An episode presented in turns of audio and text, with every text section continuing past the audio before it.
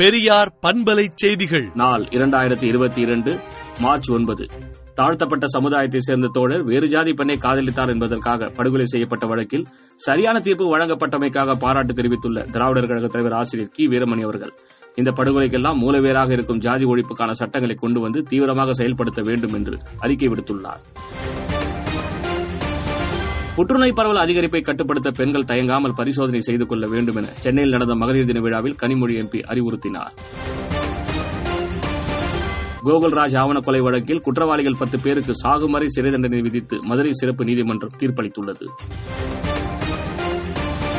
தமிழ்நாடு நகர்ப்புற வாழ்விட மேம்பாட்டு வாரியத்தில் குடியிருப்புகள் இனி குடும்பத் தலைவிகளின் பெயரில்தான் வழங்கப்படும் என திமுக மகளிர் நாள் விழாவில் முதலமைச்சர் மு ஸ்டாலின் அறிவித்தார். மேகதாது அணை கட்டும் திட்டத்தை தடுக்க சட்டப்படியான நடவடிக்கை தமிழ்நாடு அரசு எடுக்க வேண்டும் என்று நீர்வளத்துறை அமைச்சர் துரைமுருகன் கூறியுள்ளார்.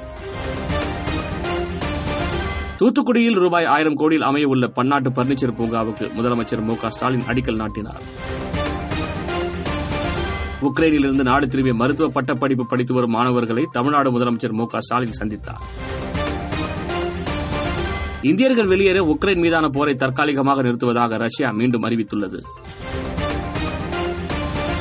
உக்ரைனிலிருந்து வட இந்தியர்களை மீட்பதற்கே முன்னுரிமை தரப்பட்டது என்றும் அனைத்து அறிவிப்புகளும் இந்தி மொழியிலேயே சொல்லப்பட்டன என்றும் தமிழ்நாடு மாணவி அதிர்ச்சி தகவல் தெரிவித்துள்ளார்.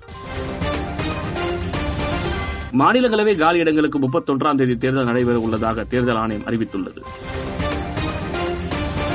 தாலிபான்கள் ஆட்சி பொறுப்பேற்ற பின் நடந்த தாக்குதலில் பொதுமக்கள் நானூறு பேர் பலியாகியுள்ளனர்.